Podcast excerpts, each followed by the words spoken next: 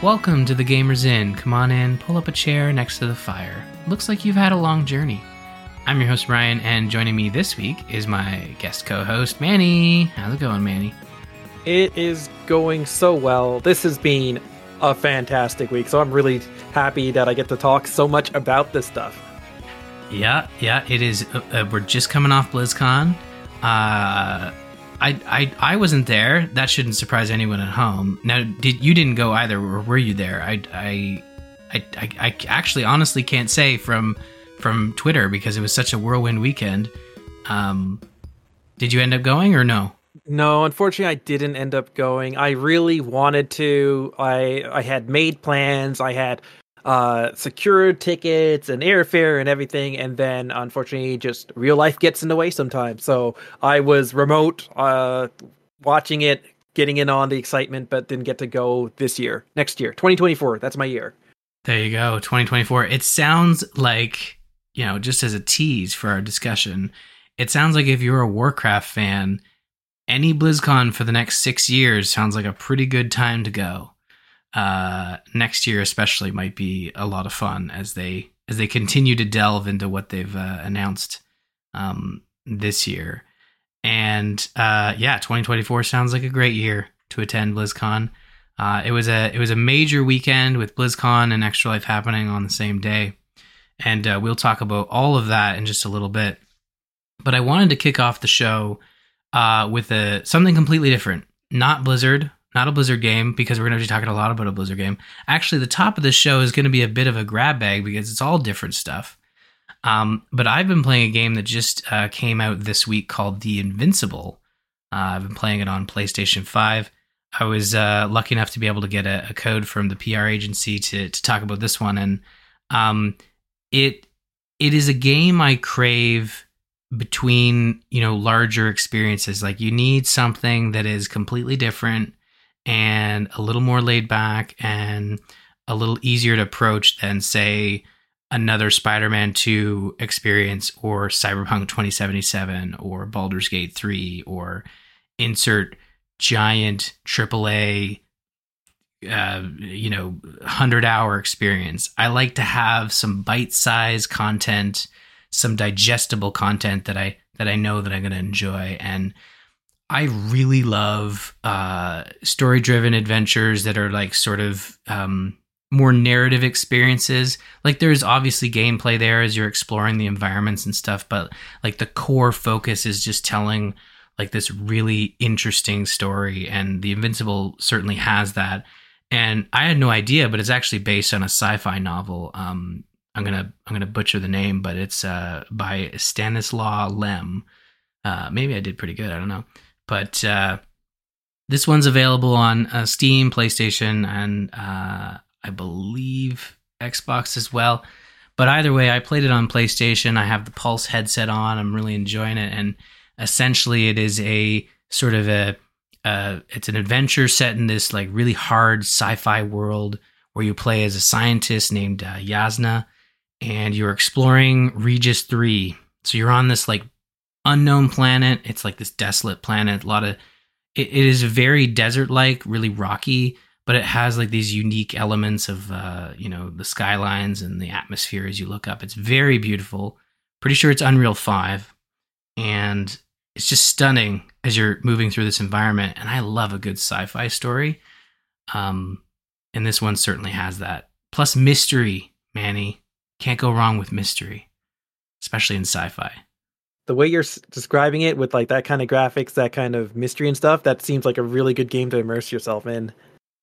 Exactly. Yeah. So I'm playing on the big screen, got my headphones on, and you know, it's kind of like uh, I'm not trying to diminish um, the experience, but it's kind of like playing through a movie, but not in the sense that you're playing like a like a Netflix game where you're doing a choose your own adventure. It's more like you're you're you're you're set in this you know the scenery and you're moving through the environment and you're progressing uh, through the story by finding clues essentially like the the story here is that you're on this planet you you uh, you have amnesia. I mean that that shouldn't surprise anyone at home. Uh, that seems to be a common trope with stories, and uh, you you seem to have lost your memory as to what's happened to you on this planet, but you know you need to find your crew and get off off planet, and that's sort of how it how it sort of begins. And um, from there, you have like this, you have like a journal, and the game does has this really cool mechanic where as the player character is discovering things through their various tools, they have a um, sort of like a, a telescope thing that allows you to like interact with the environment by looking and seeing further out and, and seeing um, points of interest and, and determining like when you're trying to determine where you want to walk next.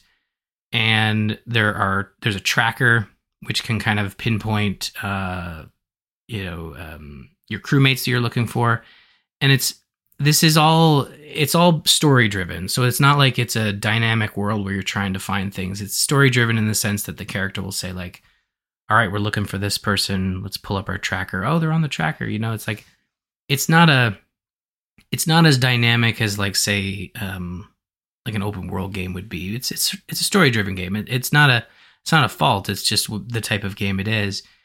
And um obviously there's this mystery as to like where are your crew? Why don't you remember how you got to the planet?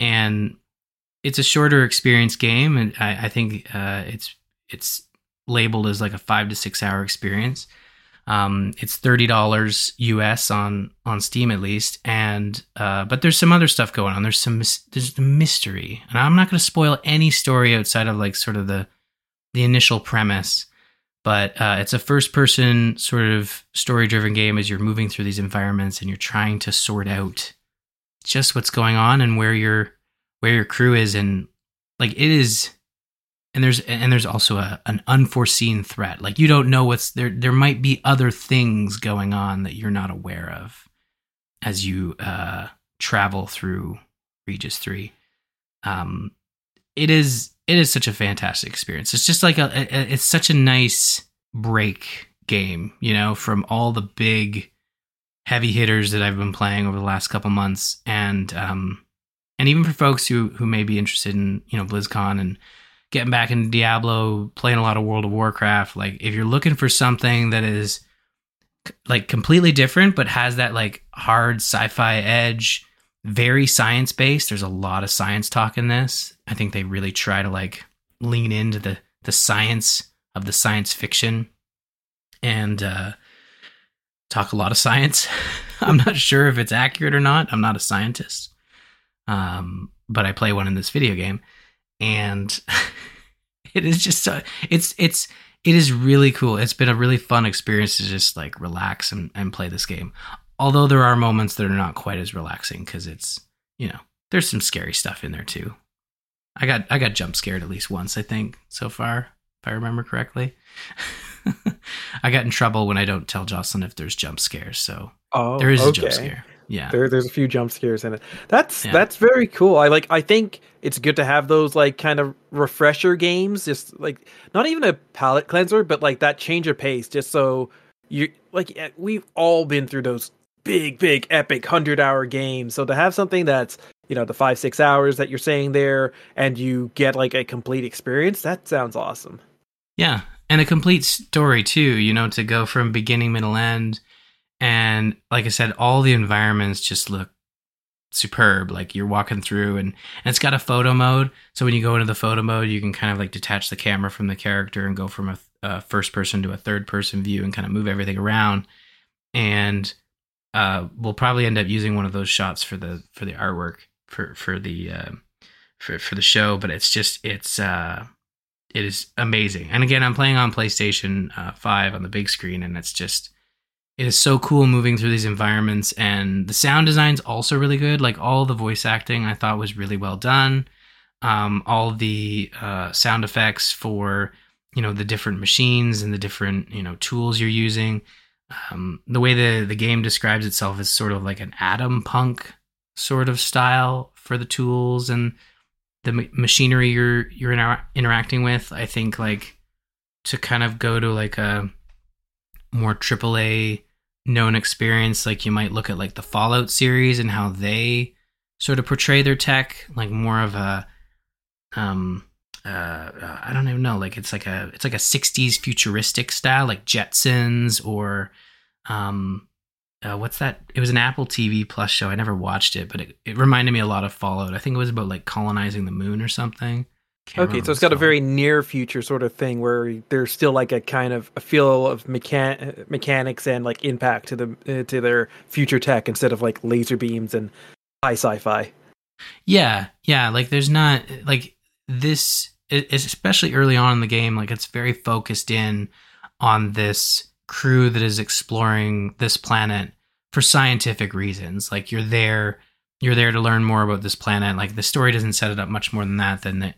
I mean, you're playing the scientist, um, and you're on the planet to kind of like learn more about what's going on uh, on Regis Three, and, and I think it's just about it's about exploration. But obviously, stuff goes wrong because that's what happens when you explore too many planets. You eventually find Regis 3 and shit goes down, I guess. Um, but yeah, I'm really enjoying it. And again, like if you're looking for something that is story driven, you know, simple approach, uh, first person sort of navigating game um, with some uh, slight puzzles. There's there's some puzzle mechanics in there. There's some you know problem solving, but I I think my favorite part of the game is just the way that the journal dynamically updates as your character learns more. Um, there was a specific moment where you were finding the crew and you're trying to find your last crew member and you find a bunch of torn journal pages. And as you're picking up the journal pages you're describing them to uh, the person up on uh, up in the space station above you who's trying to help you get home and saying like okay well they actually like reported everything. Like the person who was out exploring was reporting where they were going uh, to this person here that we found. So we have their journals and we can kind of tell like the the um the journey they took and it's all like labeled in your journal. And then dynamically as you're moving through the environment your character's like oh here's point one where the character said that they they reached a a, a bridge in the, uh, or a fork in the road and they went to the right.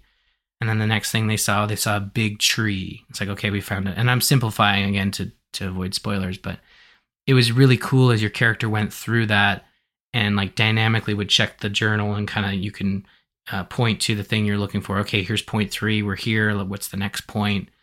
and it's kind of a bit of like a like a little it's light puzzle solving but it's like narrative puzzle solving and it's a it's a very cool uh, experience. And the, the controls are very uh, very basic like move around um a- approach ledges to climb them. Um you're moving a cursor around the screen uh when you're interacting with your journal it's all tied to the d-pad to pull up your tools. Um and then there are like uh context sensitive uh, you know moments in the game where you're like as you're looking around you'll see a point and then you hit the r2 button and that'll like either trigger some dialogue or a tool to sort of interact with that moment. Like say you're trying to look off into the horizon and you see a thing it'll pull up your telescope and you can kind of look at it and then your character will talk about it.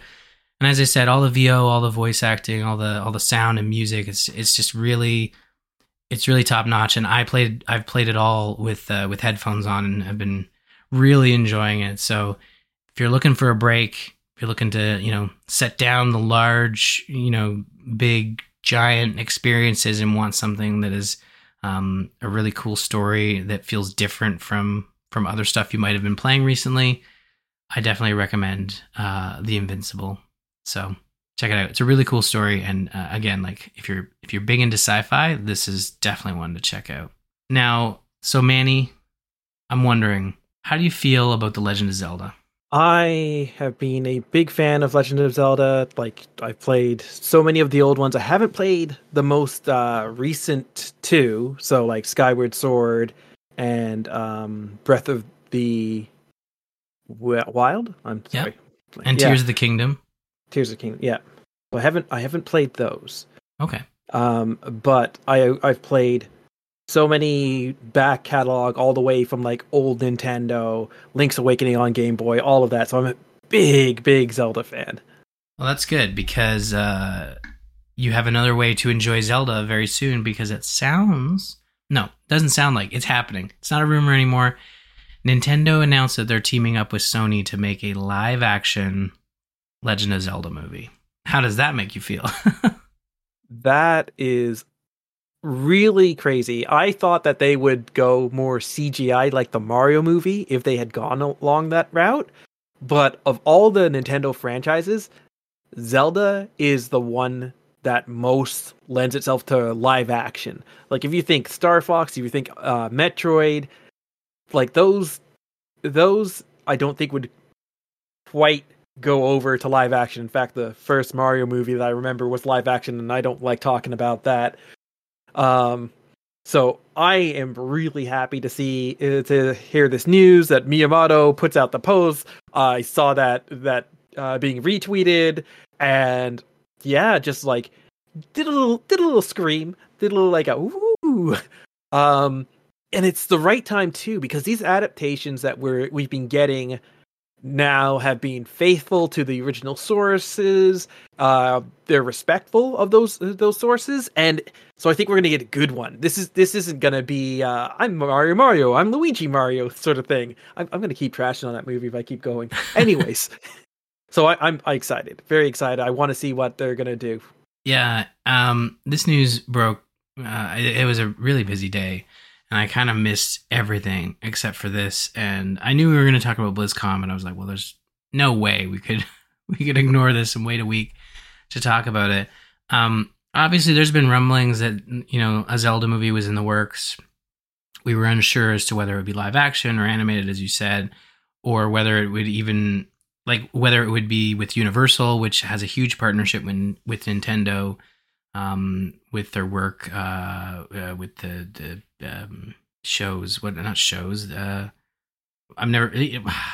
What are they called? Theme parks. There, I got it. Oh, right, I got yeah. there. Theme parks. Um, but partnering with Sony was uh, pretty surprising, and not at all because of the whole PlayStation thing. Sony Pictures is completely separate. That didn't that didn't even cross my mind until my brain just just did that. But um, I, I guess I just didn't see Sony uh, dipping into a video game franchise that wasn't theirs in the sense that they are, have their hands so busy adapting um, their other projects. But, you know, it kind of makes sense. Like, I guess maybe Nintendo saw what Sony's been doing with their with their adaptations, and Sony obviously has a huge um, huge production in terms of their Sony Pictures label. But uh, working with uh, Avi Arad, uh, who's known for a lot of the Spider-Man films, uh, producing the Spider-Man films, both good and bad ones. Um, but he was all involved with the Tom Holland ones uh, throughout. But uh, no news on casting. But we did get a director. Um, uh, what's the guy's name? Uh, I think it was Wes Ball. I think his name was. But he was. He's known for the Maze Runner do you know what that is? Maze Runner. Um, honestly, when I think of that, I'm thinking of the the um along the lines of the Hunger Games. Yeah. There there was another young adult uh series uh, which I think was Maze Runner. I don't quote me on that. It's just it's a passing reference uh, for me. But I don't recall anything that like that I was like, oh, I've gotta, I've gotta watch that. It's a little odd because uh, so I'm wondering why it was so familiar because now I remember. So the Maze Runner was a movie that I jokingly um, suggested to folks who were uh, coming to my wedding in 2014. Like, if you wanted to go see a movie, you could go see the Maze Runner. Um, I don't think anyone went to see the Maze Runner, but Wes Ball uh, doesn't have doesn't have a Oh, he's done three Maze Runner movies supposedly. So there you go. He's known for all the Maze Runner uh, movies. So that's what he's that's what he's done. Um, because I was kind of thinking like, well, what else has he done? The last movie he directed was in 2018, which was Maze Runner: The Death Cure. Uh, and oh wow, he's also working on. He was director for Kingdom of the Planet of the Apes, which just got a trailer. I I didn't get a chance to watch it, but I guess he was he was involved with that one as well. So he's he's definitely working. He's got a lot of big projects, and maybe that's why. Because uh, isn't Sony Kingdom? No, that would be 20th Century Fox, wouldn't it? Or well, just 20th Century now. Um, but either way, like I, I, I don't I don't base a I don't base like I I want to see the movie before I get all worried about it. I don't really worry about you know what director they got. Like, I'm sure he'll do fine. Um, but it sounds like Deadline Hollywood is also reporting that Jurassic World writer Derek Connolly is writing the script. So that's that's good. Someone's writing the script, which is which is good because I'm like I'm wondering now, like, okay, you got a director. It sounds like someone's writing it. They've been working on it for many years now.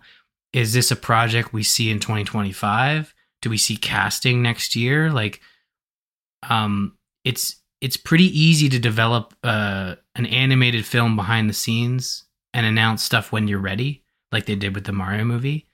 Uh, mm-hmm. But for live action stuff, like it's kind of tough to keep that under wraps.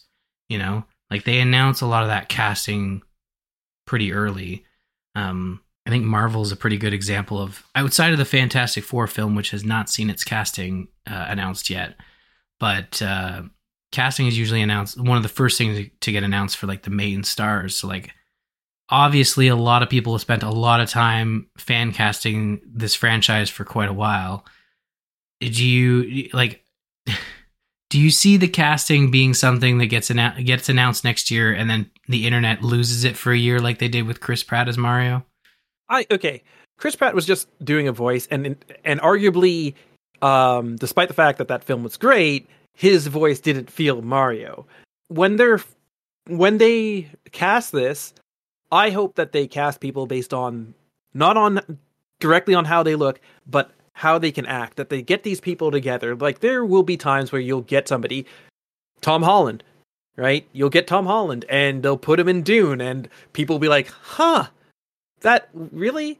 Or like, uh, or sorry, rather, they'll they'll put it, they'll put him in like everything, and and so people will ask about that. He wasn't actually in Dune. He was in like um the he was Drake in yeah. uh right? And like it's just it's one of those like huh that seems that seems like a weird thing. And then they'll put Zendaya she went into into uh Dune. And then when I see it I'm like actually that is quite good. That is they did a great performance and sure they don't look exactly like what was in my head. So I know everybody's going to be looking at them and and doing side by side comparisons of how this person looks like Zelda, uh, or this person looks like Link, this person looks like Ganondorf. But I just I just want to see how the story goes because that's what's really going to uh, sell me at the end mm. of this. Yeah, and that is a good question that I think everyone goes to casting when you have a movie like that's the first thing people talk about. But like the core difference between Zelda and Mario is like you don't obviously like I wonder what Mario story they're going to adapt. Is it the one where he's on vacation or the one where he is uh, saving the princess from Bowser? I wonder which which one they're going to do. Um, but with Zelda, you kind of have a few options, and I'm trying to think like what would be the most interesting. Do you do Ocarina of Time, which seems to be everyone's go to? Do a little time travel. Do a little, uh, you know. Um, well, yeah, that one, that like time travel, you like you, the bad guy winning, you coming back from seven years, you know, yelling at a sword, and then you, you save the day. Like, do you do that one? Do you do Ocarina of Time? Is that the is that the one that best fits into a two hour film? No, that's the beauty of it because Zelda and the the struggle keeps on showing up in different generations and nobody can ever figure out the full timeline of of Zelda. So you make a new entry and you have all the um iconic races. You have all the iconic uh, memorable pieces of it to make it definitively Zelda, but you write your own story that works for the cinema. And so make sure that the Triforce is involved. Make sure that uh, that the uh, Master Sword is involved. Make sure that you have all these elements that make Zelda Zelda, but write it that it works on the screen. And I think that Zelda is the perfect game to get away with that because there isn't one hard, fast uh, story. Like if you made a Mass Effect movie, you've got to make Mass Effect, Commander Shepard, all of uh, all of that like start to finish. But if you do a Zelda Zelda story, you can make it have like you know Twilight Princess. You could uh, elements from that. You can have it like allude to all this sort of stuff, but have its own story that is definitively Zelda. That then just becomes canon as part of uh, part of the um history of the conflict for the Triforce, and I think it'll be and people will love it as long as it has the right references. Right. And that's uh, you know that's kind of what they did with the Mario movie. They they made their own they t- they did their own take on the mythos of of Mario, and you know it could could work as a game story, and it but it works as a hour and a half film. And I think you're right. Like with Zelda, you're kind of set up in a way where as long as you have those archetypes of like Link, Zelda, Ganondorf, Triforce, Hyrule, um, a talking owl, you're all set, you know? And I think that would, and it, and it makes it a lot easier to fit a story into two hours as opposed to trying to adapt a 20 to 40 hour game. Um, as much as you might like to see Wind Waker adapted to, you know, a, a movie, it kind of wouldn't work. Like you'd you'd have to condense it a lot because that's a large game. It's spread out. There's a lot of mechanics that kind of like, you know, make the game longer than it needs to be. So yeah, I think that'd be a lot of fun. And I I after the Mario movie and the fact that Nintendo has been so involved with these projects, like they're even like, you know, they're backing it f- with 50% financing alongside Sony. So like they're putting their money where their uh where their IP is. you know, Yeah. it, it they are not just licensing this and walking away. They are they are at the table uh, as well as Sony is too. So they both make bank if this does well. So they they want it to do well. And uh, I think we've seen with Tears of the Kingdom and Breath of the Wild that Nintendo is very eager to build um, to keep this franchise going that's been around for over 30 years. So um, I'm actually staring at the amiibos that I forgot I ordered. They're sitting on my desk here. Uh, I got like two emails from Best Buy. It's like, hey, your shipments have uh, been sent out. I was like, oh my god, what did I, what did I forget to cancel? And I, I forgot those amiibos were coming out. It's November. If anyone at home didn't realize, so it's here. Um, and alongside that, in November, before we get to BlizzCon, Extra Life happened. We had Extra Life Game Day. I wanted to thank everyone who stopped in on Saturday, November 4th to uh, watch us play video games. We played video games all day in support of Children's Miracle Network hospitals around the world. Played some really fun games. Party Animals. Big shout out to Party Animals. If you have not checked that one out, find some friends, play that one, and we will be setting up another um, Extra Life session for Party Animals. So definitely play with us if you have a chance, Manny. I don't know if you had a chance. I know you probably do some like post rating non wow. I know Dead by Daylight has been the go to, but like Party Animals, suggest it. I think you guys will love it. Okay, all right. I'm Yeah. gonna I'm gonna go through that. But yeah, you guys do so much good work with your extra life that you put to the uh, to like such a great cause, and uh, I know um you guys streamed on Joss's channel uh Mhm. this week. I I wish I had a chance to pop in for, uh, pop in for it, but uh I know you guys keep going through till the end of the, the end of the year, right? Yes. Yep. So we'll have events. We'll take a couple weeks to regroup. It, it- you know, streaming. We did not stream for 24 hours. It was about 10 or 11 hours, and um, it was exhausting. Coming off a cold, right into Extra Life, it was uh, it was a lot. But um, we did have a lot of fun, and we streamed on Jocelyn's channel, and there will be streaming events on different channels uh, from across the team from now until the end of December. Donations close December uh, 31st definitely check out the uh, the team bit.ly slash TGI Extra Life 2023. I have to update it, but uh, over the coming weeks, we'll look to add some more events. Um, uh, I know Travis is going to run some some streams. Uh, Quoted Nevermore uh, is looking to set some stuff up with some co-op games, and uh, we'll obviously have our holiday event uh, to cap things off before the holiday break. Uh, that one's scheduled for Friday, December 15th or around there. So uh, yeah, lots of fun still to be had, and I think oh, what was our current? Uh, what, what did we end on? Where are we at now? I think we're definitely over fifty percent towards our team goal, but so far we have raised two thousand eight hundred and thirty-three dollars, all for charity. So yes, uh, it was a very good day. Raised a lot of funds, but there's still still some time to go. A lot of team members, uh, some team members on the on the roster still working towards their goal. So definitely check that out. Uh, we'll have more events, as I said, leading to the end of the year.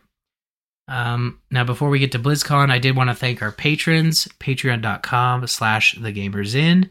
If you want to support the show directly, that's the best spot to do it.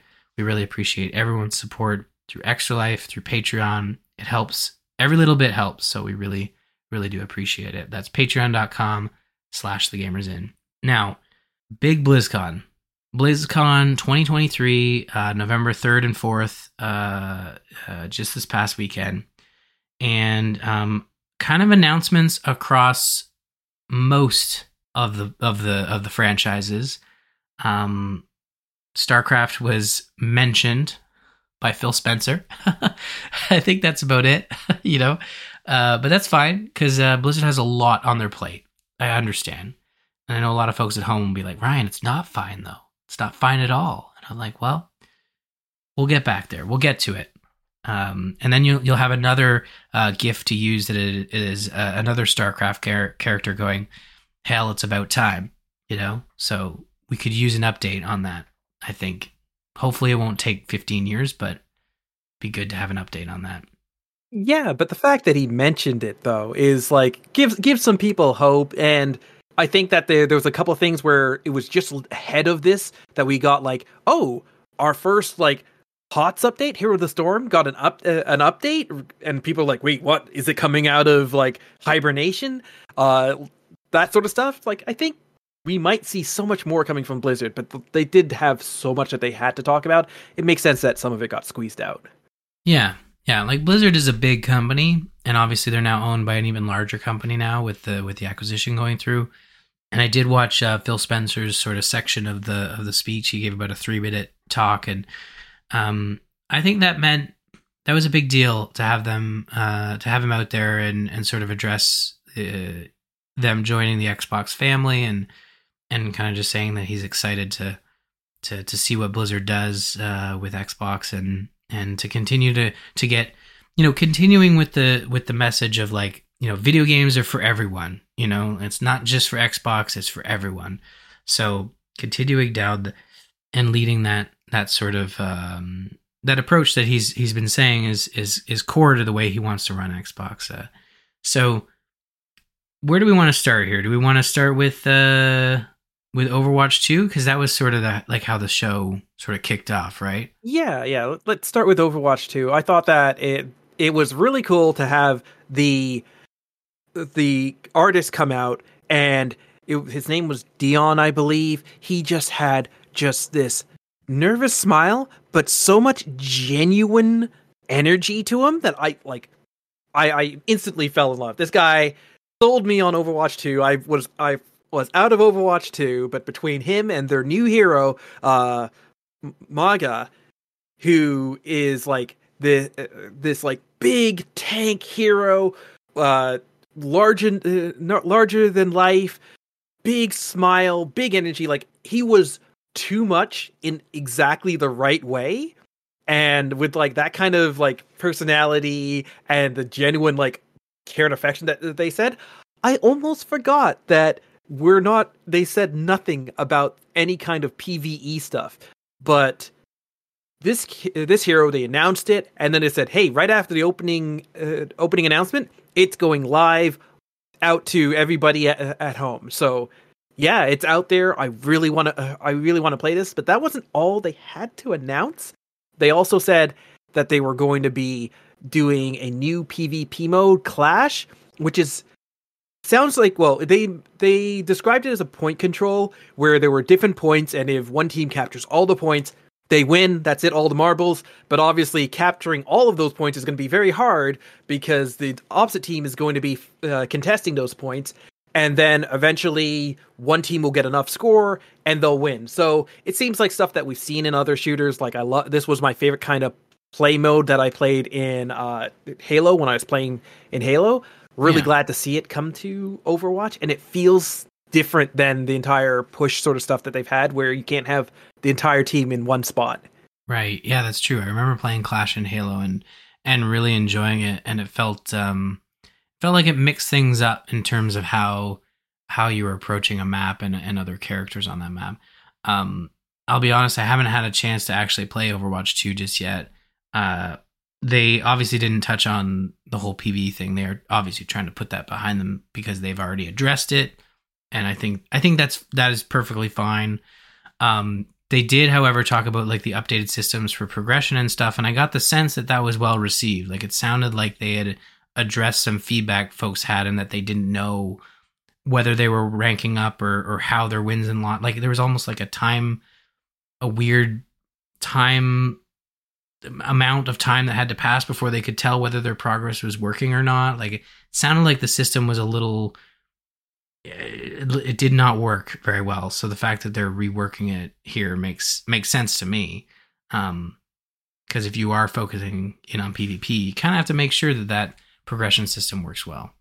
Yeah, you're right. Like if you're focusing on PvP, you got to make sure that progression works, but every time there are these games where it's ranking up and everybody has their like oh i'm in mmr hell. I've got the entire like i'm stuck in bronze or i'm stuck in gold and i can never rank up. It happens in every one of these games.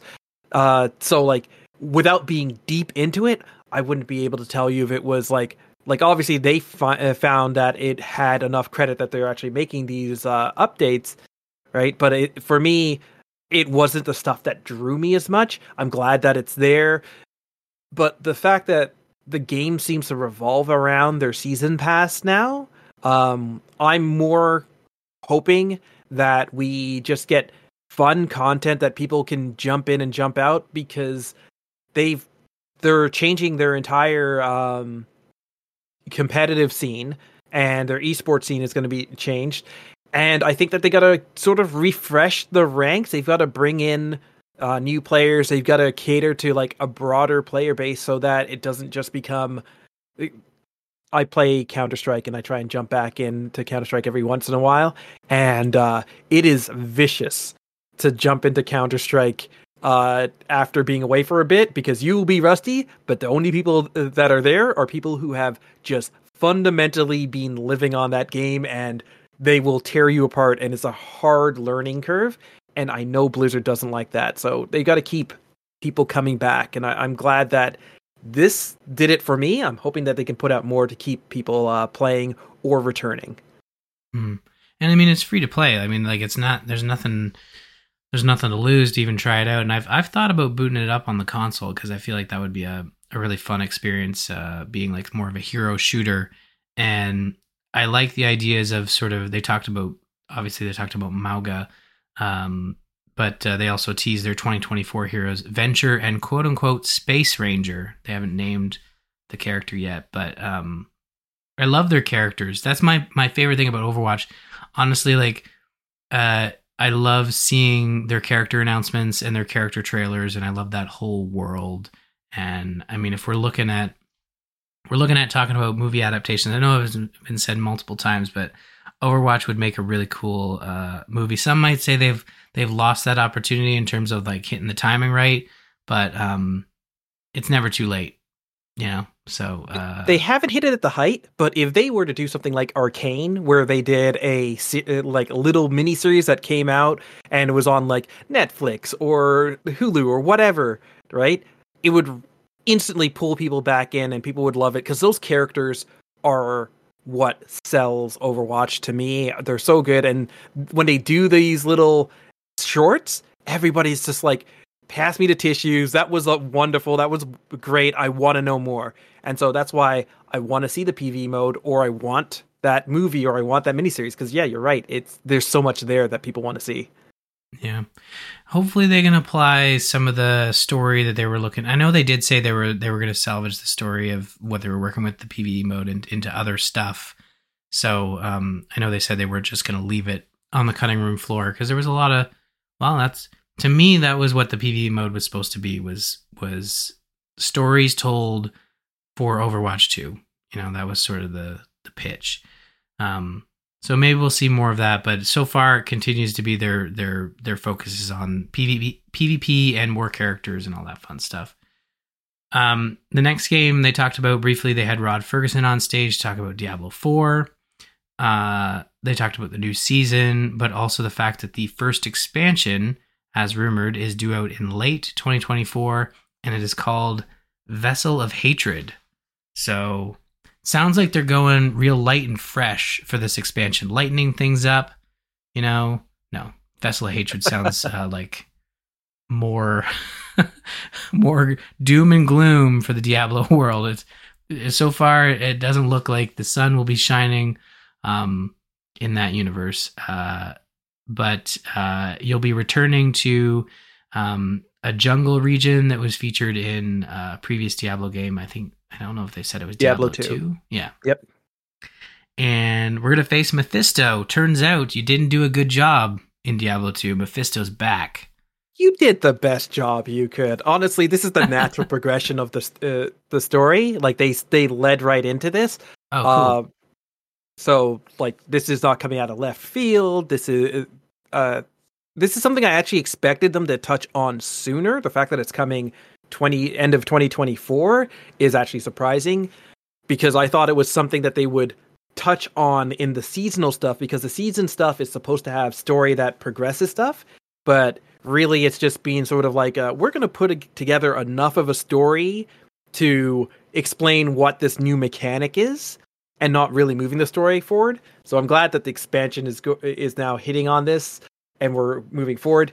Season one with the malignant uh, did not hit well. A lot of people were eh, were upset about it. The fact that they're doing so many shifts to kind of reverse that trend for season two, hopefully means that Diablo is going to go strong and they can keep these seasons going through until they get to Vessel of Hatred.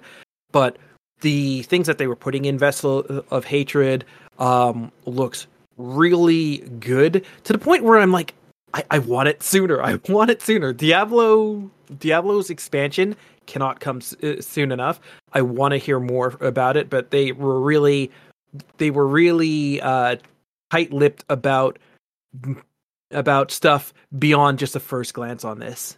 Mm. Yeah, it was the trailer, and um, I didn't watch any of the panels, but I assume there might have been like a panel Probably focused on the season, I guess, not on the expansion. This was just an announcement. No, no, no. They they actually did the Season of Blood stuff and pushed it ahead of BlizzCon so that oh. they could focus more on this vessel of hatred. But because it's so far out, they they didn't go super into the nitty gritties. And Diablo uh, Diablo really focuses on those nitty gritties. It's stuff that like if you're not into the game, it's just going to go over our heads. Like when they talk about like how quickly your loot acquisition is, how quick uh, how quickly uh, your you can skill up and, and that sort of stuff. If you don't play Diablo, it's like the words are somewhat lost on me or on, on anybody else.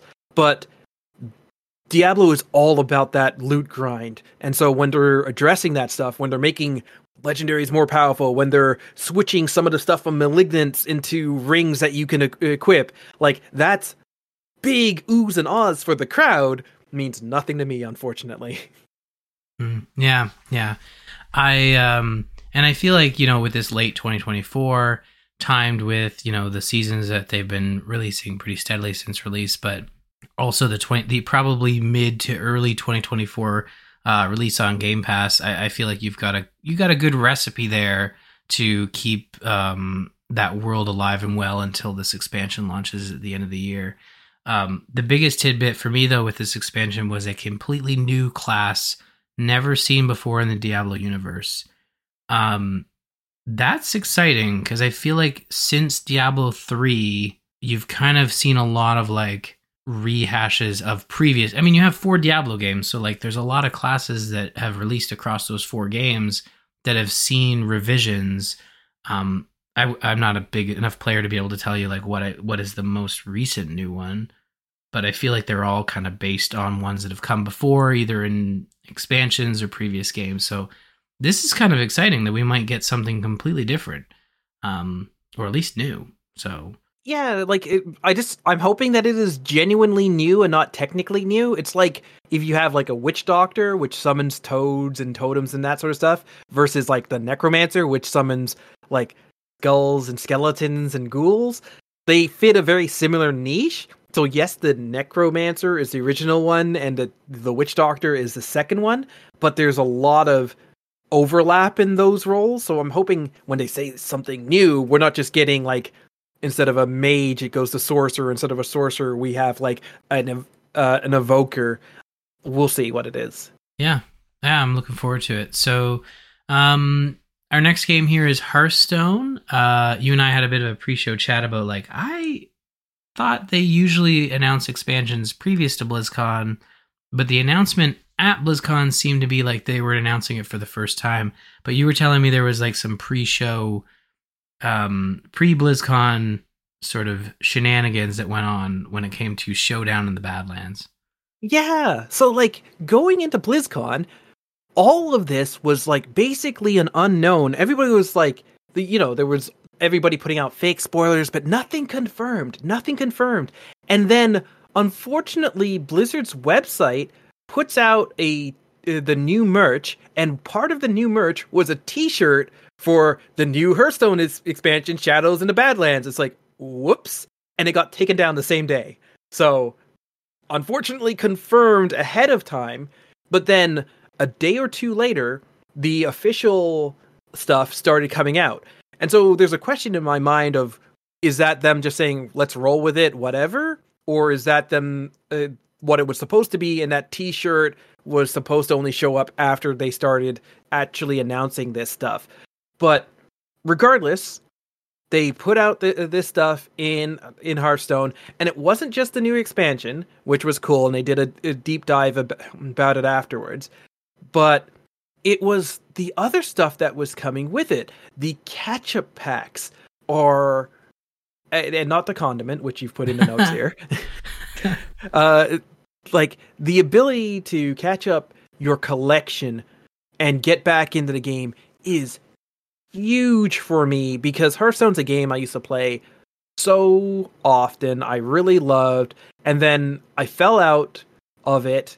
And when I tried to like get back into it, it just seemed insurmountable. And they've done a lot of things to help people. There's like welcome back packs, there's Twitch drops to get packs, there's all sorts of things to help you get into it. You can buy specific decks on in the game.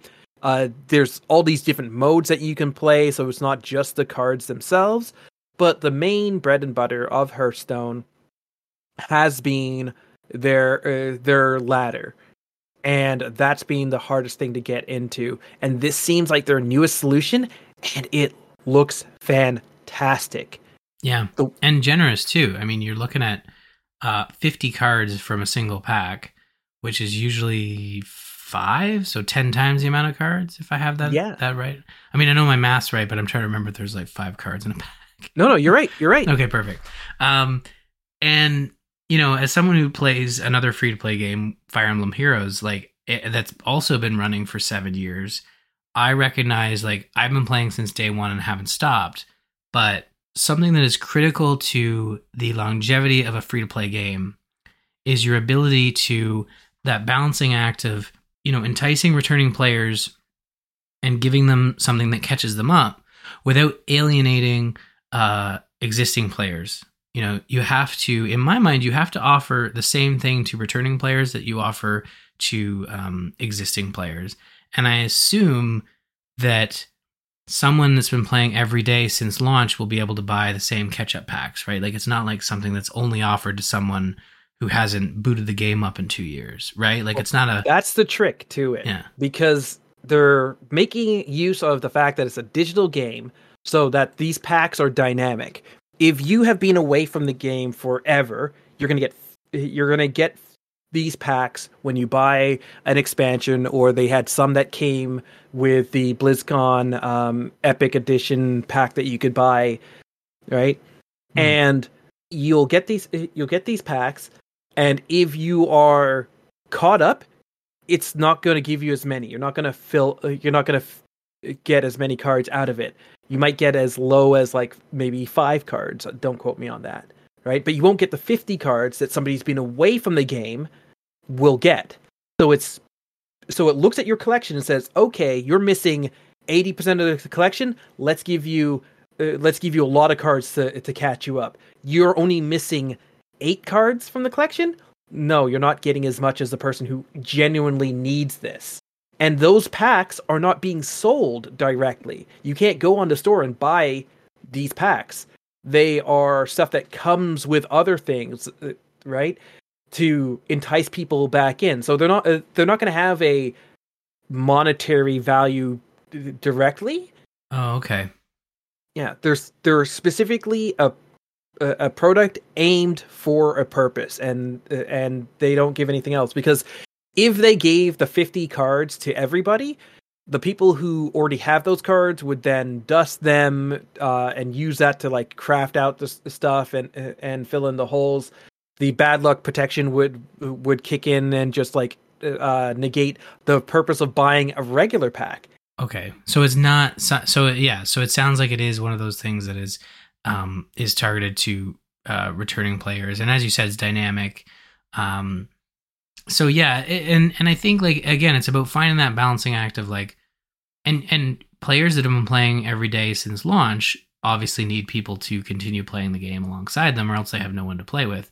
So I think players have to appreciate the fact that Blizzard is offering some cool stuff to returning players as well uh, that are and and essentially giving them cards that maybe day-to-day players already have so it's mm-hmm. not it's not as big a deal but um, i think it's a required mechanic and i think it's something that uh, a lot of free-to-play games have of like you know um, and i know i haven't launched hearthstone in a while but i know sometimes when i launch the battle.net uh, launcher I'll, they'll it'll say like hey we gave you like 200 packs. I'm like oh cool. You know it's like a free gift and it's because they know i haven't played in in forever but it's nice to see that they are sort of implementing it into the game and and uh and making it work a little bit better. Um well before we get to the big one uh warcraft rumble is out. They talked about that. It's out. Everyone can play it. Uh although as canadians we've had the privilege of being able to play it uh since early october. I don't know manny have you given it a shot? Despite the fact that uh, we in Canada are a test market, uh, my phone is too much of an old brick to play it. Oh. So I haven't been playing it, though I could have just like, you know, used the BlueStacks and emulated it and that sort of stuff. I, I just, unfortunately, this year's been kind of crazy for me, so I haven't played it. But the other content creators that I talk to have been loving it. I know like two of my uh, two of my friends have basically not been able to put the phone down. It's been the biggest game that they've been playing in the last little bit, so they've been loving it. And um, I think that's cool. I loved the trailer. The little Onyxia one was filled with all this charm and all of the, this like heart that's very reminiscent of like what they were trying to do with Hearthstone. So I'm happy to see this. I I'm not a mobile game player as well, in in general. So it's out there. I hope people enjoy it. But for me, I, I'm not. I just I'm going to keep my distance. okay, yeah. I know when it launched here in Canada, I, I did play a little bit of it on the tablet, and um, you know, I think folks need to understand that it is a mobile title. So when you go in, don't be shocked of like there being shops and special special daily purchases and all that stuff. Like it's all in there. Don't be surprised by that. And it's been Blizzard Blizzarded out just all over the place in the sense of like, yeah, character design is really cool, but also everything's kind of you got that Blizzard tax a little bit. Uh, but there are like special deals and like, oh, buy this in the next four hours and you get two footmen. It's like, ooh, two. Um, so that's all in there. But the gameplay is like it is Clash, Clash Royale, and I mean, if if again, if you like Clash Royale, you'll be able to love this. If you don't like Clash Royale, this is not going to change your mind. Um, so you'll have to keep that in mind. But it is available now. Everyone can check it out, and it sounds like it'll be another one that Blizzard sort of uh, pokes away at. I don't see it becoming as big as Hearthstone. I don't think it is set up for success in that way. Uh, but I feel like it could be something that we see, you know, content drops for the next couple years, depending on how it does. And um, well, you know what? Let's get to World of Warcraft. This is the big one. Uh, and do we want to? I I don't know. Look, I don't know enough about World of Warcraft Classic to say like, can we just say Cataclysm is their next expansion? Like, or is there more there? Uh, there's more there. Oh, there's more there. Okay. Yeah, like it's okay. So the big story that like came from this is that people were like, "Oh yeah, uh, we're gonna expect the same old, same old from BlizzCon," and then quick, Mr. Mike Ybarra comes out and says, "No, no, no, World of Warcraft has the most news of any of the franchises," and people were like, "Oh, okay, what does that mean?" And so people guessed like, oh, it means this and this. Nobody guessed all of the news coming out about World of Warcraft. It is so much that this section would dwarf previous BlizzCons in total by itself. So yeah, yeah. let's talk there's a lot. yeah, let's talk about classic because that's uh, that's the thing. Classic, as you said, classic Cataclysm is uh, coming soon. They had a cool trailer like they've been doing in the last little bit, like completely pre-rendered uh, stuff that is harkening back to the original cinematics and and, and uh, stuff that happened, which was cool. But that is not what stole the show for Classic. Classic is also getting a new mode, much like they've had Season of Mastery, much like they released Hardcore just recently, and everybody's been loving Classic Hardcore. They're getting Season of Discovery, which is basically Classic Plus, the old version of Vanilla, but right after you reach level two, you're going to get these runes. And these runes will switch things up. So you'll have classes that were per- previously pure damage dealers that can now get these runes and become healers. So you can get mage healers, you can get warlock tanks, you can switch things up incredibly. And these runes are all over the world. Um, they want uh, they're not going to be testing this, so everybody's kind of going in blind from what they could learn from what they had as the demo on the show floor. And this is actually coming before Cataclysm. This is coming at the end of this month, November, I want to say like 23rd, but like last week of November, this is going to hit uh, hit servers and it's super surprising. It's something that people have been asking for. Give us cl- um, Classic Plus forever, and now they're delivering on it, and it's it's blew blew me away. Like as a person who doesn't want to play Classic because I you know I've played it before, I've done that. This is something entirely new that I just want to discover. And correct me, uh, World of Warcraft Classic is the same subscription. It's just a, a, a WoW subscription and gets you access to Classic and or the well, whatever Warcraft Retail, expansions. modern, yeah. Yeah. So Yep, is it that- both? Okay. That's correct. Yeah, you can play if you have your WoW sub going. You can play any version of the game, assuming that you've bought the expansion for the latest version of the modern uh, game. And and like I've never played classic, but like classic, can you when they announce like another like classic expansion with Cataclysm, th- like can you boot into vanilla classic, Burning Crusade classic, or is it just become that's the new version of classic with Cataclysm? Like how does that work?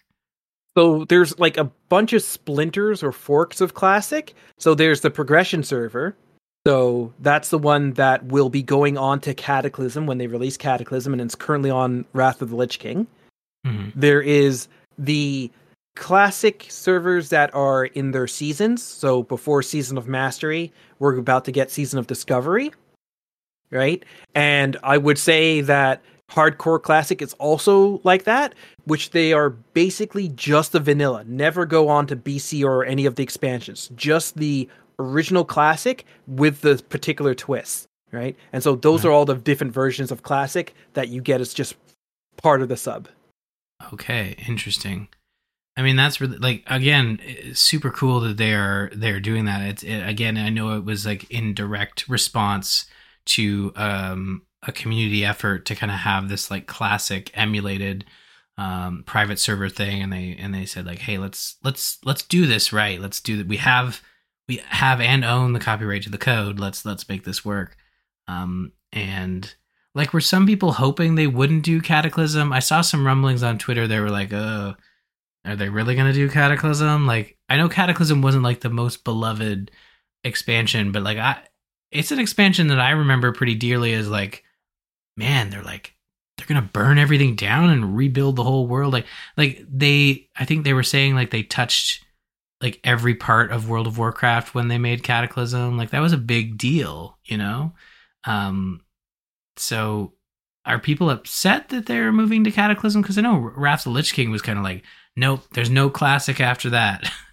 yeah, it's it's one of those like people have this identity around classic and maybe around themselves as classic players that were that were sort of upset uh, to the point where Blizzard has heard them and maybe they will create Wrath of the Lich King era servers that won't go beyond Wrath of the Lich King and you can just stay there playing that little bit. But it's always dangerous when they keep adding in these different versions that they splinter their player uh, base. So progression servers have continued to progress.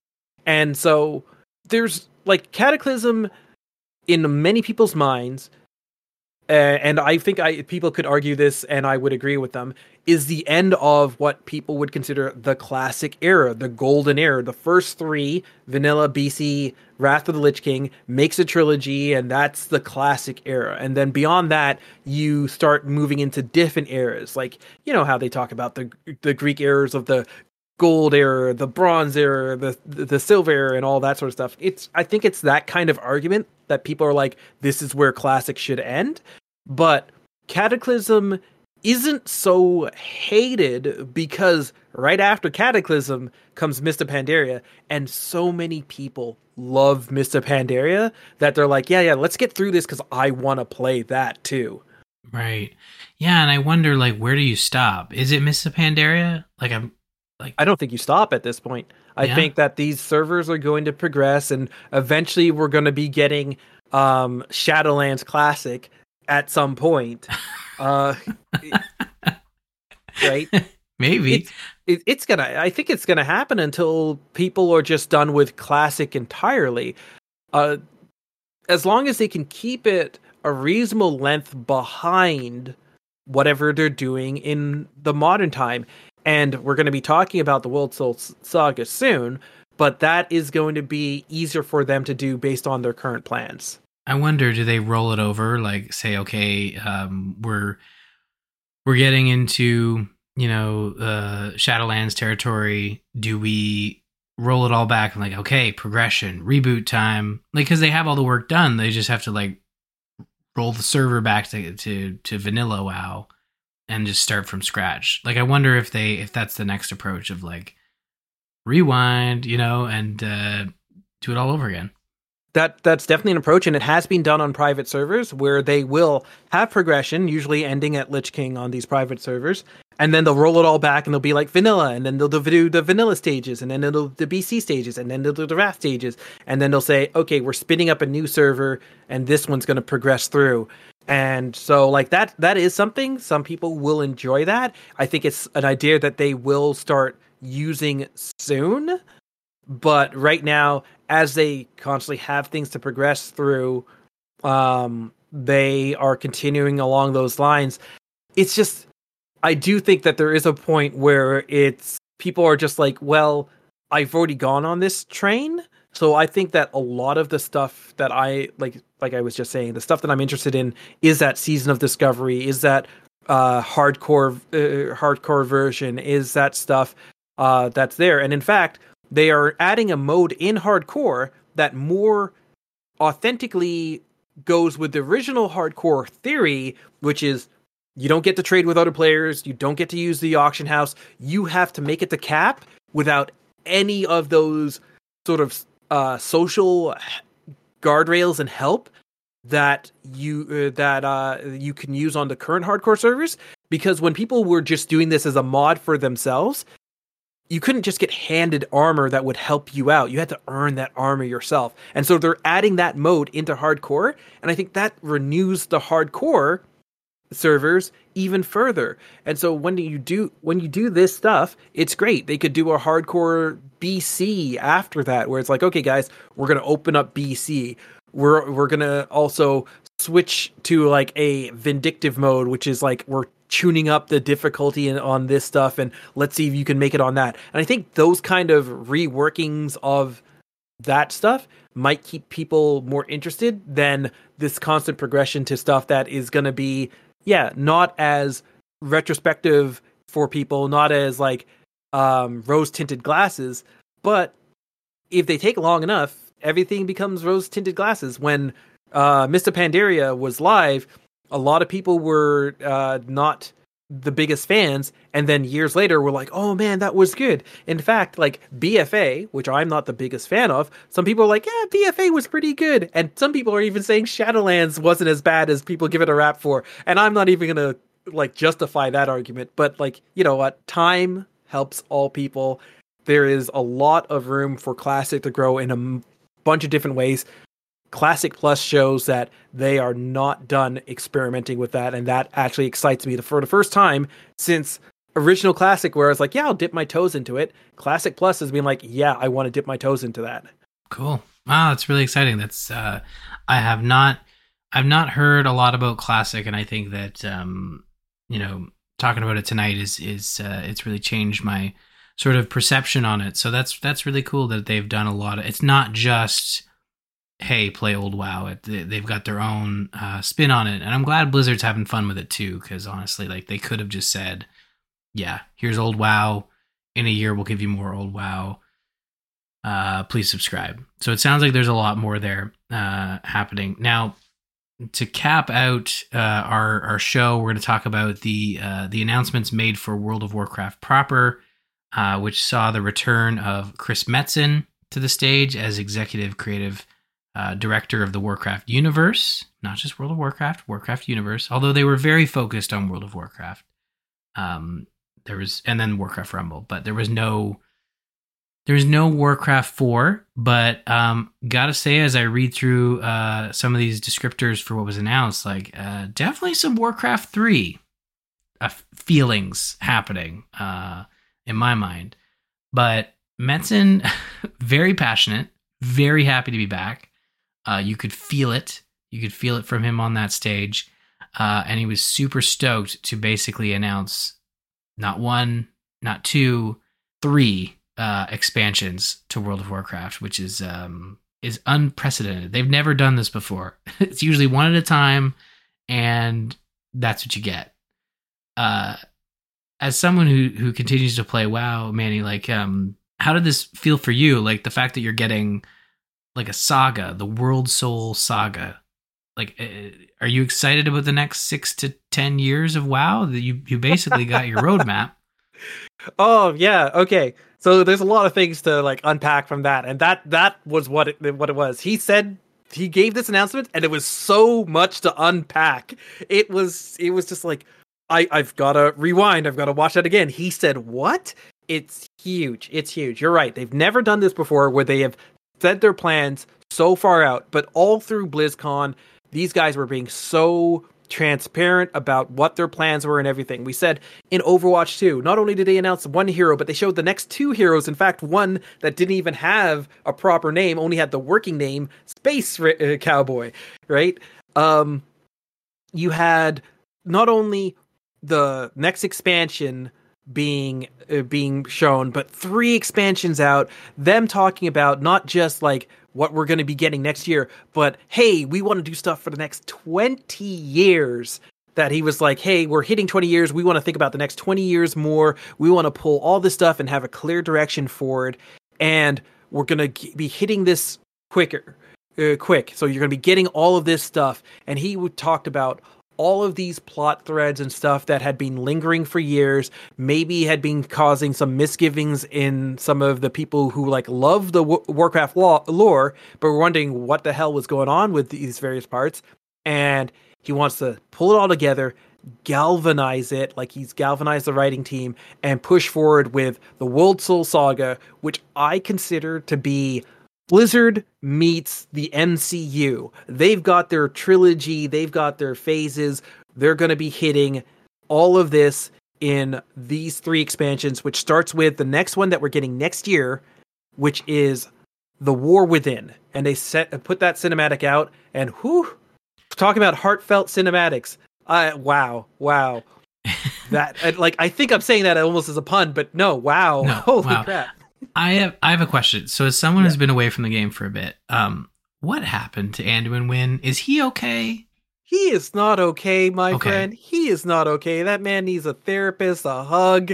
Uh, what like happened? It, it's I don't I don't I really don't understand. I was like he last got, time I saw him, he wasn't like happy, but like he certainly wasn't like this unhappy. Like No, Something this, happened. He's scarred. He's scarred. Okay. He's he got he got violated. Like his his free will got stripped away, just flat out. And Okay.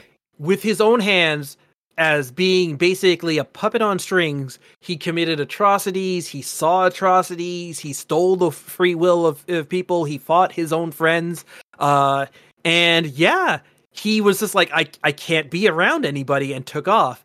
And then we had a five year time skip. And then we had the next expansion.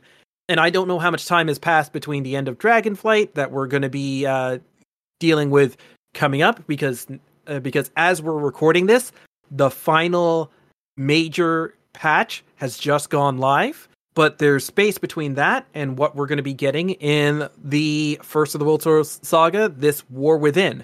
So one of the things that they were saying was bringing back these heroes that people have been wanting to come back. So we're seeing Thrall, who's like the original leader of the Horde when we started uh, uh, World of Warcraft 20 years ago. We have Anduin, who's been MIA for at least half a decade, and at this point more uh, in game time, right? Coming uh, coming back in, and they talked about all these other characters that are that are coming back as we go through into the into the future. So yeah, Anduin isn't okay. Thrall himself, despite the fact that he was offering comfort, has had his share of struggles, and that's the double meaning of the war within. It's not just the heroes going into the into the center of Azeroth and the war within the world. It's also the war within themselves. Hmm. Yeah, that makes sense.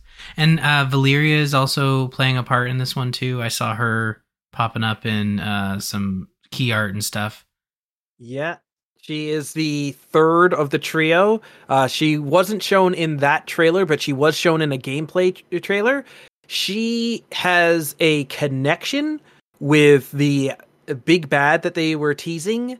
Um, that has like a history in the World of Warcraft, but dating back to like World of Warcraft Legion, um, which is in itself is roughly eight years. No, probably longer. It, like a long time ago.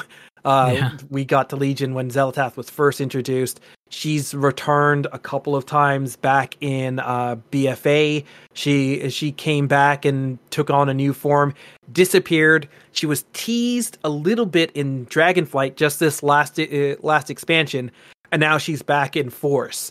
And her and Alleria are going to have an interesting relationship. Nobody knows exactly how it's going to turn out in, outside of Blizzard because, like I said, Blizzard has been doing a really good job uh, about uh, keeping things close to the chest. But she's going to be leading us against the new enemy forces that she uses the same powers as uh, that they do. And again, Okay. Hmm. like it's it, it's just another war within because she's torn between her nature and her fighting for Azeroth and the Void, which is this big corrupting force that's been working against her. Hmm. And it's interesting because so War Within uh, send players to the subterranean kingdom Nerubian Empire, which again like reminds me of um, uh, Warcraft Three, Frozen Throne. You had the spider, uh, the, sort of the, Nerubian spider units for the undead. That's sort of the same idea. It's those uh, that those folks, right? It is the same race, but this Perfect. these are the ones that didn't fall to the Lich King. These are Oh, the good. the uh, the uh, big uh, the big bads who have faced against like the Nerubians are an ancient race who have faced against how many different enemies, and these are the survivors of the, the all those wars. So they're there, but they're also getting they've made a deal with uh Xal'atath to like be mutated to get this like strange dark evolution they called it to be even worse than they were before. Perfect. well, great. That's great. That sounds like we're going to be having a grand old time in the War Within. Um, and they're targeting uh, late 2024, or is this something we're going to see in in mid 2024? How what, are they what are they, They said targeting? fall 2024. So Okay. we're seeing like like I would say Q3, but Q3 can start as early as like late August. Um I would suspect that if they get everything that they want, we'll see this in September. Interesting. Cool. Well, that sounds like a good a good time. Um, the next one they announced was uh, Midnight, Just Midnight. That's that's what they call it. Not just Midnight. It's called Midnight. World of Warcraft Midnight. Uh, a return to the old world, sending players to the fabled lands of Quel'Thalas to battle the forces of the Void. So again, continuing that battle uh, against the Void. Um, Quel'Thalas, we haven't been there before. That wasn't something that was in Burning Crusade. no, Crusade. we have we have been there in Burning Crusade. You are correct on that Okay. reference. That is the uh the well, they used to be high elves. They became the blood elves back in Warcraft 3. Um that is their place. There's been a lot of history there. That is where Arthas had like torn a big scar across the land and had raised the the first lich um up. That is where Sylvanas became the Banshee Queen. There's so Mhm. much lore there, and not only are they, we dealing with the Blood Elves, but they are reuniting all of these uh, elf, all these elf tribes that we've had over the course of the game. So we've seen the Nightborne, we've seen the Night Elves, which are a separate faction. The Blood Elves themselves got fractured into High Elves, Blood Elves, and Void Elves, and all of those guys are going to be coming back together. The Void is attacking the strongest source of light on Azeroth, which is the Sunwell. hmm Okay. Um. Now, I, not to go back, but have they announced any like new races, new classes for? I assume they're just focusing on War Within in terms of like mechanics outside like a quick byline, right? So the War Within has both a new allied race, which is the Earthen, which are these Titan um, aligned dwarves that uh, that are like basically instead of flesh, they're made from stone. Okay. And this is a splinter group that was separated from uh, from all of these Titan facilities that we've seen thus far, but are very much so involved with the doctrines of the Titans, and that's going to be important when we go into the uh, to the third part. And so they're going to be our new allied race.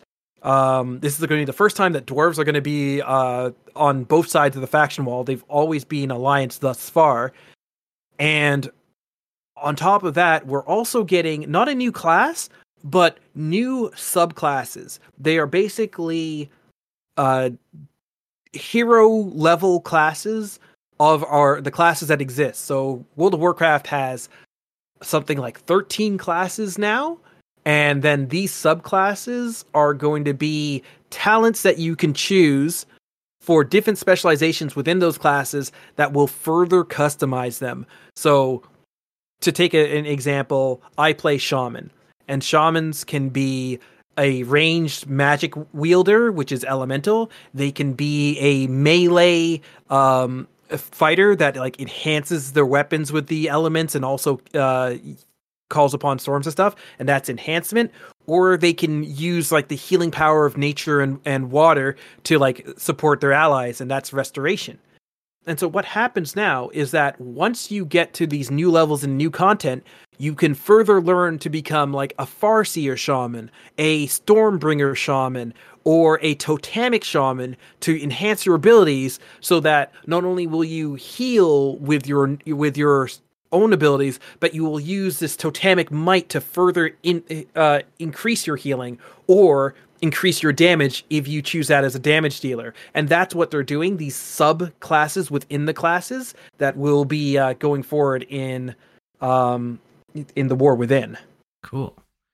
So yeah, lot obviously lots of the stuff got uh detailed and stuff. So that's that's really interesting. I wonder if um so like if if they're focusing on Quel'Thalas, you know, it might be a safe bet that they introduce like a new uh elf race that you could uh create characters as. They do have um the allied races, right? I think they had they added a couple like the Nightborne and the Void Elves. I'm I'm way out of Warcraft. I really I yeah, don't no, have the Nightborne was Okay. one of the original ones that they they introduced back in Legion. We Leg- we're going back to Legion again.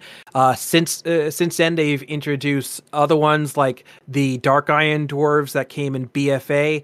Uh, the the that BFA had the last of the allied races that we got before the last full on race, which is the Evokers, which are these like think of them as dragonkin, half draconic, um, a draconic race, but they start at a much higher level than the other races up until we get into uh, the War Within, which they're going to be brought in that they'll start with all the other allied races at level 10. Okay, interesting. And uh, we have our last expansion here, which is World of Warcraft The Last Titan. Uh, as we head to the wintry lands of Northrend, where players will bear witness to the Titans of Azeroth uncovering a vast conspiracy that stretches throughout the history of the world and reveals the true nature of the Titans. Finally, I remember when I played World of Warcraft right from launch, there was the Titans, Ulduar, and all that stuff. And I remember talking to my friends, like, what does this mean? What are the Titans? Are we ever going to learn more? 20 years later, well, I guess 25 years later, we're finally going to figure it out. It's almost uh, as if Blizzard's like, you know, this is going to be a 25 year story. Um, uh, it's uh it's interesting and and again returning to northrend I, I, mean if you look at this at this trilogy of expansions it really is the how do we take world of warcraft and and kickstart it? And i think it is warcraft 3 like you've got quel'thalas you've got the nerubian empire you have northrend. I mean come on northrend? Like everyone's gonna be is is can't wait for this one. Everyone loved northrend. I didn't know the titans had a big deal there though. I didn't know that. Oh yeah, no, no. Uh, uh, Ulduar is the quintessential Titan facility. It's not the first. Uldum was in vanilla. That was a Titan facility. Ulduar we we got when we went up to uh Northrend. That oh. was the oh. big big one. Um we've had different uh Titan facilities as we've gone through expansions. In this in uh this D- uh, Dragonflight, we've come across uh oh man Ulduris. It's it's no, more commonly known as uh, Tyrhold. I don't require I don't remember the exact uh, name for it. In Battle for Azeroth, we had Uldir, which is not to be confused with Ulduar. It's a separate uh, facility, but we have been going around these different Titan facilities throughout how many different expansions and the Titans have always been like seemingly the good guys, but more recently we've been sort of seeing that like they might have m- motives that they haven't been sharing with us. And so now at the end of this trilogy, all of that is going to come to light. And this isn't something that you're going to be seeing like we were talking about like oh, the next 20 years. This isn't something that they're plotting out for the next 20 years. Uh, Maria Hamilton had said that this trilogy should conclude by 2030. So that's six years, which means an expansion every other year. Every two years, we'll get a new expansion, and they're just going to be hitting it super fast. And that's going to be that's going to be it makes for such a big um time for World of Warcraft players. I'm super excited. Yeah. No, I mean, I, I think, you know, it's funny you say 2030, it feels so far away, but really like six years, that makes sense. Like, an expansion every other year i feel like was always blizzard's goal uh and they, they didn't always hit it and and and, and whatnot. It's a lot of content and they and they want to do it right. But um it's really cool that they've uh that they've detailed this stuff. I i i'm really i'm really excited to see where it goes. And and again like it's been a while since i've heard wow fans like truly really excited um about uh about you know a section of content coming up. I know WoW fans are always excited about more WoW content because they like WoW, but this World Soul saga seems like it's gonna try to take the story and run with it and and also like address some of the stuff that's kind of been sitting vacant for a while like there's a giant sword in the planet i can't believe that what that's been there for a couple expansions right like yep yeah. It's the end of Legion. really? Wow. Okay, Legion. So like it's just sitting there. No one thought to go check that? It maybe? was the it was the big push for um BFA, mm-hmm. but they didn't. but like we sort of like it started a bunch of things. We dealt with all the things that it started, but never came back to the sword itself. Uh, so it's, it's well, that's right. It was um, BFA was the, I do remember the sword, uh, and it was the beginning of the expansion. It was your relic or it was your necklace. The Heart of Azeroth, and you had uh, to deal okay. with the wounds champion. I remember some stuff. Battle for Azeroth was the last one that I that I played, and uh, yeah, that's so funny. So the sword was there. We used it once, and we thought like, well, this is here now. You know, it's kind of like in the MCU at the end of the Eternals. It's like, well, there's just a giant hand sticking out of the ocean. It's all good. Nobody you know? ever mentions in any of the other stuff. What the hell? Yeah, unless you watch like the deep cuts uh, Disney Plus stuff, and it's like uh, it's it's a it's a uh, like an advertisement on a blog post that that one of the characters is reading, yeah. or something. Nothing crazy, but. uh I'm excited. I'm excited for WoW. I'm excited to see where this goes, and uh, I'm excited that honestly people are excited about WoW and talking about it in a in a in a fun and um, delighted way. So uh, we'll see how it goes.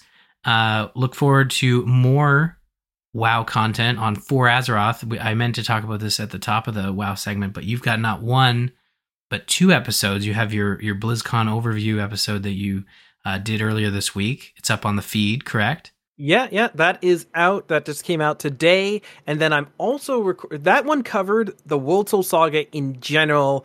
Just okay. our first sort of like um looks at it, and we didn't even touch uh the War Within in particular. That I'm going to be sitting down with Multizord this uh, Thursday, so that will be uh, going through the war within and we'll be going through all like the mechanics and the cool stuff that they they're doing because it really feels like blizzard is like what's going to make our players happy what's going to make this game like the most enjoyable and easy to play and not super frustrating and we and like if you really want to uh, get a little bit more into the nitty gritty and the details do check that out perfect yeah so it sounds like we went into like the high level details it sounds like you're gonna really get into it for the War Within uh, on For Azeroth. So definitely check that out if you're a, a WoW nerd and want to learn way, way more about what they announced at BlizzCon. Um, prepare for a War Within deep dive on For Azeroth this week. Uh, so look forward to that. Um, that's going to do it for our show. If you want to jump into the conversation, go to Discord, our TGI Discord at bit.ly slash TGI Discord. And uh, before we head out, Manny, why don't you let everybody know uh, where they can find your content and your thoughts online? Yeah, if you want to find me, you can find me everywhere as True Villain Manny. That's true without the E. I'm on Blue Sky, Twitter, or X, or whatever they're calling it now, TikTok, everywhere as True Villain Manny. Again, true without the E. There you go. True Villain Manny. Check it out. Uh, that is going to do it for this episode. Visit us on the web at gamersinnpodcast.com. Follow us on Twitter. You can find Jocelyn at Joss Plays, myself at R Murphy, Manny at True Villain Manny without the E on True. Uh, and don't forget to follow the show at The Gamers Inn. Manny, thank you so much for being on the show. It's always a delight to have you on here to talk about uh, Blizzard and Warcraft. And um, I live vicariously through you when it comes to WoW. I see all your tweets uh, popping up, and I and I get to learn what's going on in the game. Even though I had no idea what was going on with Anduin, that's uh, I feel bad for Anduin. I didn't realize he's been struggling uh, for the last couple expansions. So hopefully, uh, Thrall can help him out soon. But uh, I really appreciate you being on the show and and and helping us uh, unpack all this Blizzard news. It has been a pleasure. Thank you again for having me on. Thank you so much for staying at the Gamers Inn. Tune in next week and enjoy some Blizzard content.